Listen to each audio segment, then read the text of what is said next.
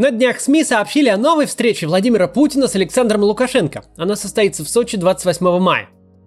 Это будет уже третья их встреча с начала года. И это очень показательно. Российский президент продолжает демонстративно поддерживать белорусского бывшего коллегу, несмотря э, на все, что происходит в соседней стране. Масштабный политический кризис, начавшийся с проигранных Лукашенко выборов в августе, и недавно э, приведший к захвату гражданского самолета ради ареста оппозиционного журналиста и российской студентки. Однако эта поддержка может сыграть злую шутку с самим Путиным. Давайте сегодня обсудим пять причин, почему даже нынешняя российская власть, про которую у нас тоже нет никаких иллюзий, должна прекратить это делать как можно быстрее. Важная оговорка. Мы сознательно не станем рассуждать с позиции рационального актора. Мы давно живем с режимом Владимира Путина, более-менее все про него понимаем. Наши аргументы не о том, почему гипотетическая прекрасная Россия будущего не должна поддерживать Лукашенко. Она бы его и не поддерживала, равно как и все демократические соседи. Мы будем говорить о том, почему даже такой автократии, как российская, нет никакой нужды цепляться за Лукашенко. Прежде чем начнем, хочу попросить вас зайти по ссылке в описании в первом комментарии и подписать обращение к Российскому Министерству иностранных дел с просьбой вызволить из Беларуси и вернуть домой Софью Сапегу. Она гражданка России. Ее сняли с захваченного в Беларуси самолета и теперь пытаются обвинить фиг знает в чем. Мы э, вместе с членом Президентского совета по правам человека Екатериной Винокуровой ваше обращение распечатаем и отнесем в Министерство иностранных дел. Ладно, давайте начинать. Сегодня обсудим пять причин. Первая причина такая. Режим Лукашенко уже обречен. Его падение – это вопрос времени. Что позволяет нам так думать? Несколько существенных факторов. Лукашенко, конечно, и раньше не отличался к, э, любовью к демократическим институтам. Список его прегрешений очень длинный, и первый пункт в него был записан далеко не вчера. Однако августовские выборы стали точкой окончательного невозврата. Лукашенко, напомню, эти выборы проиграл, не просто сфальсифицировал, превратив условные 53% поддержки в 70%. Подобный маневр у него раньше проходил и не приводил к потере легитимности. Но сейчас он выборы проиграл. Он это знает сам. Это знают избиратели. Это знают члены избирательных комиссий, переписывавшие протоколы. Это знают сотрудники государственных органов власти от уборщиц до министров. Это знает даже Путин, как ни в чем не бывало, пожимающий руку Лукашенко под вспышки фотокамер. Проиграв выборы, Лукашенко отказался уходить, превратившись де-факто в руководителя оккупационной администрации, которая правит против воли людей, живущих на, на территории, которая захвачена. Однако, долго существовать в режиме оккупационной администрации невозможно, если речь идет про европейскую страну 21 века. Лукашенко стал токсичным. Чем дальше, тем больше издержек будет требовать его сохранению власти – все сложнее и сложнее будет объяснять белорусским элитам, зачем они должны терпеть Лукашенко. Он больше не может дать им то, что давал раньше – защиту и покровительство. Наоборот, он теперь сам нуждается в их защите и покровительстве. Ведь все знают, что Лукашенко не настоящий президент. Главной внутренней опорой режима, которую Лукашенко обязан буквально всем, остаются силовики. Но остановить их самодеятельность он ныне не в состоянии. И небывалый рост влияния силовиков не может не пугать людей, которые находятся в зените системы и совсем не планируют разменять свой особняк на шконку на Крестина. Вот, например, есть в Беларуси довольно успешная авиакомпания Белавиа. Она совсем недавно громко отчиталась о запуске нового семейства самолетов 737 MAX. Все у нее было хорошо, и ничто не предвещало беды. Тем более, что для россиян Минск уже давно работает пересадочным пунктом для полетов в страны, с которыми поругался Путин – но после воскресной истории с принудительной посадкой самолета и фактического закрытия воздушного пространства Беларуси, теперь не вполне понятно, какой бизнес у этого очень значимого для страны предприятия вообще может остаться. Внутренних перевозок в небольшой Беларуси не существует, а полетами в Москву и курортными чартерными э, перелетами компанию такого масштаба не прокормишь. И это не случайность, это совершенно закономерное развитие событий. Подобные вещи будут происходить и дальше. Каждый день белорусские элиты живут как на вулкане – что же сделает Лукашенко? Просто даст сыну автомат? Или все-таки начнет принудительно сажать рейсы европейских авиакомпаний? Ни один собственник крупного бизнеса, ни один большой чиновник не может спокойно лечь спать, понимая, что очередной выкрутас Лукашенко э, не будет стоить ему карьеры и состояния или свободы. Дружить с таким токсичным политиком и поддерживать его – дело неблагодарное. Конец оккупационной администрации бывает стремительным, и тогда придется иметь дело уже с новой властью – которая припомнит Путину его частые встречи и теплые объятия с Лукашенко. Вторая причина – России нет никакой необходимости разделять с Лукашенко его ужасную репутацию. А шансов ее исправить больше нет. Если и могли быть какие-то надежды на хоть какую-то нормализацию отношений с внешним миром, то выходка с захватом европейского самолета очевидно сняла их с повестки дня. Этого теперь не произойдет никогда. Мы сознательно не станем пытаться залезть в голову белорусского диктатора, а э, пробовать понять мотивы его поступков. Но текущий политический кризис его со всей очевидностью подкосил. Многое Лукашенко смог пережить. Но править, опираясь лишь на несколько тысяч сотрудников ОМОНа, выслушивать лозунг «Уходи» на митинге в собственную поддержку оказалось явно выше его сил. Уходи! Уходи! Уходи! Если раньше политические кризисы через пик противостояния и насилия шли к деэскалации, то сегодня они приводят к маниакальному преследованию всех реальных, мнимых и выдуманных врагов диктатора. Прямо сейчас у него в тюрьме, например, находится студентка из России, которая стала его врагом только потому, что летела на самолете вместе с Протасевичем. Теперь Беларусь это Северная Корея Европы. Это черная дыра посреди континента, с которой будут разговаривать только языком санкций, как в отношении должностных лиц, так и компаний и целых отраслей. Страна-изгой, над которой теперь даже летать опасно. А еще забавнее заявление Хамас, которое Лукашенко решил использовать в своих политических целях, приписав им сообщение о минировании самолета. Глава политбюро Хамас заявил, что история с самолетом Ryanair демонстрирует архаичное мышление белорусского диктатора и что в век свободных СМИ подобные методы неприемлемы. Еще раз, это не слова премьер-министра Швеции, это сказал один из лидеров Хамас, террористической организации, совершенно осознанно убивающей мирных жителей Израиля. Даже он обвиняет Лукашенко в архаичности мышления. Ну а лидеры демократических стран абсолютно единодушно осудили поведение Лукашенко, и дело не ограничится выражением глубокой озабоченности, как многие боялись. Уже фактически закрыты полеты в Беларусь, и совершенно точно последуют более существенные санкции. Западным странам обычно нет дела до того, что происходит в странах типа Беларуси и России – но только до тех пор, пока режимы вроде путинского или лукашенковского не начинают напрямую угрожать безопасности их граждан.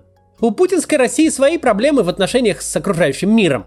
Российский президент тоже иногда выступает со странными заявлениями о том, что он выбьет зубы тем, кто позарится на богатство Сибири, ссылаясь при этом на вымышленную цитату Мадлен Олбрайт. Э, вот все нас хотят где-то укусить или чего-то от нас откусить. Но они должны знать, те, кто собираются это сделать, что мы зубы выбьем всем, так, чтобы они не могли кусаться. Однако нет никакой нужды эти отношения обострять ради до такой степени невменяемого контрагента. Лукашенко ничем не сможет выплатить долг, он будет нести Путину лишь новые проблемы. Сейчас быстрая реклама, а потом продолжим еще три пункта обсудим. Согласно опросам, большинство россиян не имеют сбережений – по некоторым данным, до 60% наших сограждан живут от зарплаты до зарплаты. Тут обычно восклицают «Ах, все потому, что у нас люди бедные». Отчасти это правда, но если честно, дело не только в этом.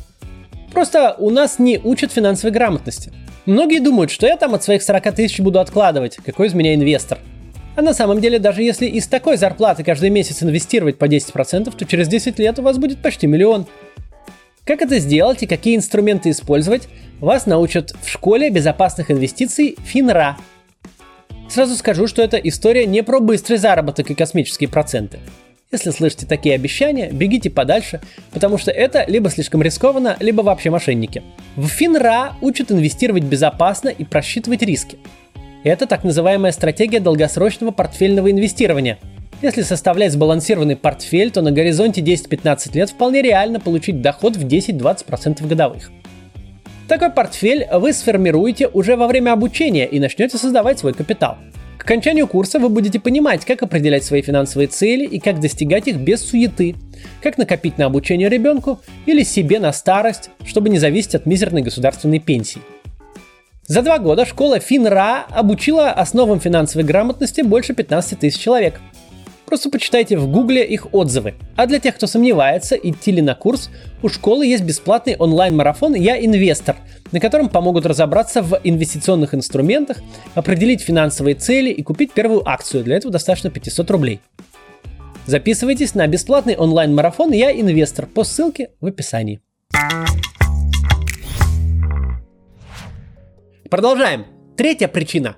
Лукашенко четверть века паразитирует на России – паразитирует в самом прямом смысле этого слова, когда из Минска в Москву идут фантазии о возрождении СССР, ничем не подкрепленные в реальном мире, а из Москвы в Минск – кредиты, льготы, списание старых долгов и выдача новых. Даже сами белорусские власти еще в 2019 году оценивали потери белорусской экономики от налогового маневра российского правительства с отменой таможенных пошлин и льготных поставок нефти в Беларусь в 4% ВВП в год. Эти 4% ВВП Россия напрямую датировала только через один механизм – нефтяные пошлины. Без учета кредитов, без учета иных скрытых способов датирования. В ответ же Российская Федерация вместо благодарности занимала в белорусской пропаганде место главной внешней угрозы. Компенсируя неэффективность за счет Кремля, Лукашенко этим же самым Кремлем запугивал своих граждан. Уголок благословенного социализма, последний осколок потерянной страны, Официальные белорусские СМИ всегда противопоставляли капиталистической России, где народ ограблен, а вся власть в руках олигархов. К восточному партнеру Лукашенко всегда относился не иначе, как к дойной корове, которая будет терпеть любые выходки. Пока российский МИД громко возмущался любой заметке на сайте Госдепа, белорусский руководитель мог похитить российского топ-менеджера и шантажировать Москву возбуждением на него уголовного дела – но вместо грозных заявлений, какие обычно летят со Смоленской площади в Америку без всякого повода, белорусский автократ слышал максимум невнятную глубокую, теперь же российскую озабоченность. Любые же акты сближения, крепкой дружбы, глубокой интеграции, братской любви с каждым российским президентом и по результатам каждого белорусского кризиса заканчивались совершенно одинаково. Едва Александру Лукашенко начинало казаться, что кризис заканчивается, сию минуту он забывал любые клятвы а весь прогресс по пути интеграции останавливался э, на э, заметках в хронике пресс-конференции, которые оставались в архиве. Собственно, мы это наблюдаем и прямо сейчас. Вся президентская кампания 2020 года в Беларуси шла под рефреном российского вмешательства в выборы. Тогда даже арестовали мимо пролетавших куда-то россиян, чтобы демонстрировать их по белорусскому телевидению как внешнюю угрозу, от которой защитил Лукашенко. Только страх утраты власти толкнул Лукашенко на порог российского президента. Но едва ему показалось, что опасность миновала, нас сразу же ждала целая серия громко анонсированных встреч Лукашенко с Путиным, от каждой из которых ждали новостей об объединении взамен на поддержку и кредиты, и каждая из которых закончилась ничем. И встреча в Сочи, запланированная на пятницу, тоже вряд ли приведет к какому-нибудь результату. Подобного рода взаимодействие для любого политика и любого государства – это потеря лица. И Путин тут не исключение. Сколько бы он ни считал себя великим геополитиком и человеком вселенского масштаба – если тебя раз за разом обводят вокруг пальца и тобой пользуется кто угодно, уж особенно Лукашенко, возникают большие вопросы. Четвертая причина. Лукашенко совершенно непредсказуем. Если у кого-то еще оставались в этом сомнения, то после 23 мая их уж точно не осталось. Лукашенко это не какой-нибудь там Берды Мухамедов. Он не хочет просто спокойно сидеть в своей загородной резиденции, наслаждаясь роскошью и любовью подданных. Нет, Лукашенко злопамятен, самолюбив и эксцентричен, и способен выкидывать такие фортели, которые заставляют весь мир застыть в недоумении. Он склонен к непредсказуемым действиям, влекущим совершенно запредельный масштаб последствий. Мы не знаем, и не знает никто, что Лукашенко выкинет завтра. В какой степени он оторвался от действительности. Собьет гражданский борт? Расстреляет митингующих из танка? Сожжет Минск, как Нерон Рим? Выстрелит ракетой в многоэтажный дом в Вильнюсе для ликвидации еще кого-нибудь, кого он назвал террористом. Совершенно безумно звучащие идеи становятся вероятными.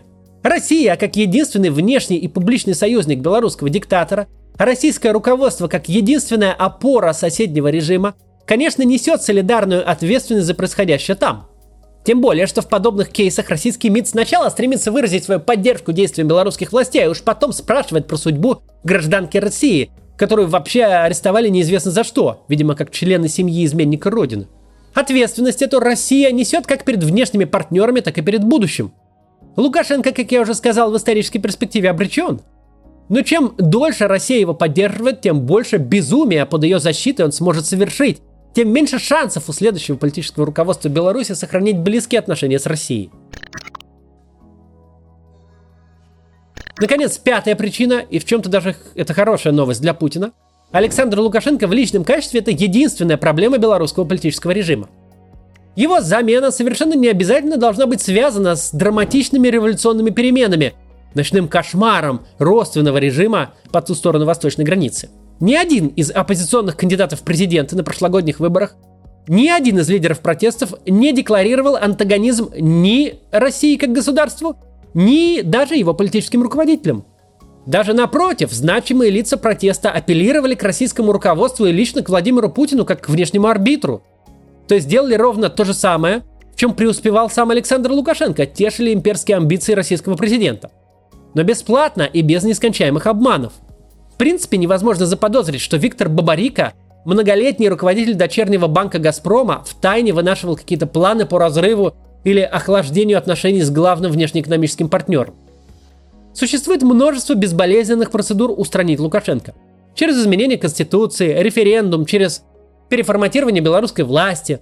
Множество гладких процедур, чтобы российские руководители и лицо сохранили, чтобы их союзник не потерял кресло типа в результате революции, и власть в соседней республике сменилась. Удерживать Лукашенко до синих пальцев, терпеть его неадекватность, делить с ним международную репутацию просто нет никакой нужды. Этого можно не делать, совершенно не опасаясь каких-то внутриполитических последствий в самой России. Вот такой у нас получился список причин для Путина не поддерживать Лукашенко. На самом деле его можно было бы продолжать и дальше. Но главное не это. Еще раз оговорюсь, мы все понимаем про режим Владимира Путина и никаких иллюзий относительно его сущности давно не испытываем. Тем не менее, я совершенно не удивлюсь, если воскресным вечером Путин выслушивал от своих советников ровно то же самое, что я говорю тут. Лукашенко совсем потерял берега, и поддерживать его больше нельзя. Пока нет никаких оснований думать, что Путин как-то изменит свою позицию и перестанет обниматься со своим визави в прямом эфире государственного телевидения.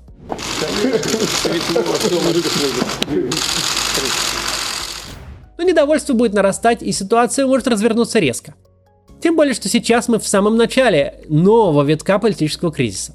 В конце хочу пару слов сказать о том, почему адекватному российскому правительству, не имеющему ограничений, которые имеет Владимир Путин, уж точно никак нельзя было бы поддерживать Лукашенко. Существенное ограничение Путина состоит в том, что он на месте Лукашенко отчетливо представляет самого себя. И пример ухода очень похожего правителя в результате народных протестов ему очень не нравится, что перевешивает все рациональные соображения. Но что если бы у нас была нормальная, сменяемая демократическими методами, избираемая власть, которая думала бы о благе жителей России, а не о том, как править пожизненно и не о том, как там что-то сделать в геополитике. Беларусь наш ближайший сосед и партнер. Это единственное государство на постсоветском пространстве, отношения с народом которого у нас пока не испорчены безвозвратно. Мы не вводили туда войска, не поливали их помоями по нашему телевизору, страшилками о событиях в Беларуси не пугали людей в ежевечерних ток-шоу.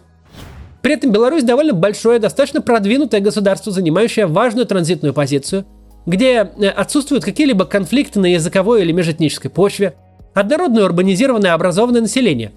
Беларусь уже сейчас наш важнейший экономический партнер, а в будущем, после политических реформ, страну ждет быстрый экономический рост и расцвет, так как из-за правления Лукашенко там имеется существенный нереализованный потенциал.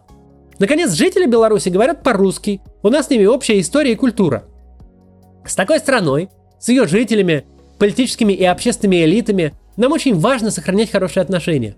И поддержка человека, проигравшего выборы и силой удерживающего власть, подвергающего жителей такой дружественной нам страны репрессиям и заставляющей их жить при режиме, который им напоминает фашистскую оккупацию, это совсем не то, что России нужно. Хорошая внешняя политика должна производить друзей, а не врагов. И это совсем не то, что мы сейчас делаем с Беларусью. Там нет никакой геополитической битвы с Америкой или Европой. Там есть цепляющийся за власть неадекватный человек, устроивший режим оккупационной администрации и тормозящий свою страну. Нам нужно перестать его поддерживать. До завтра.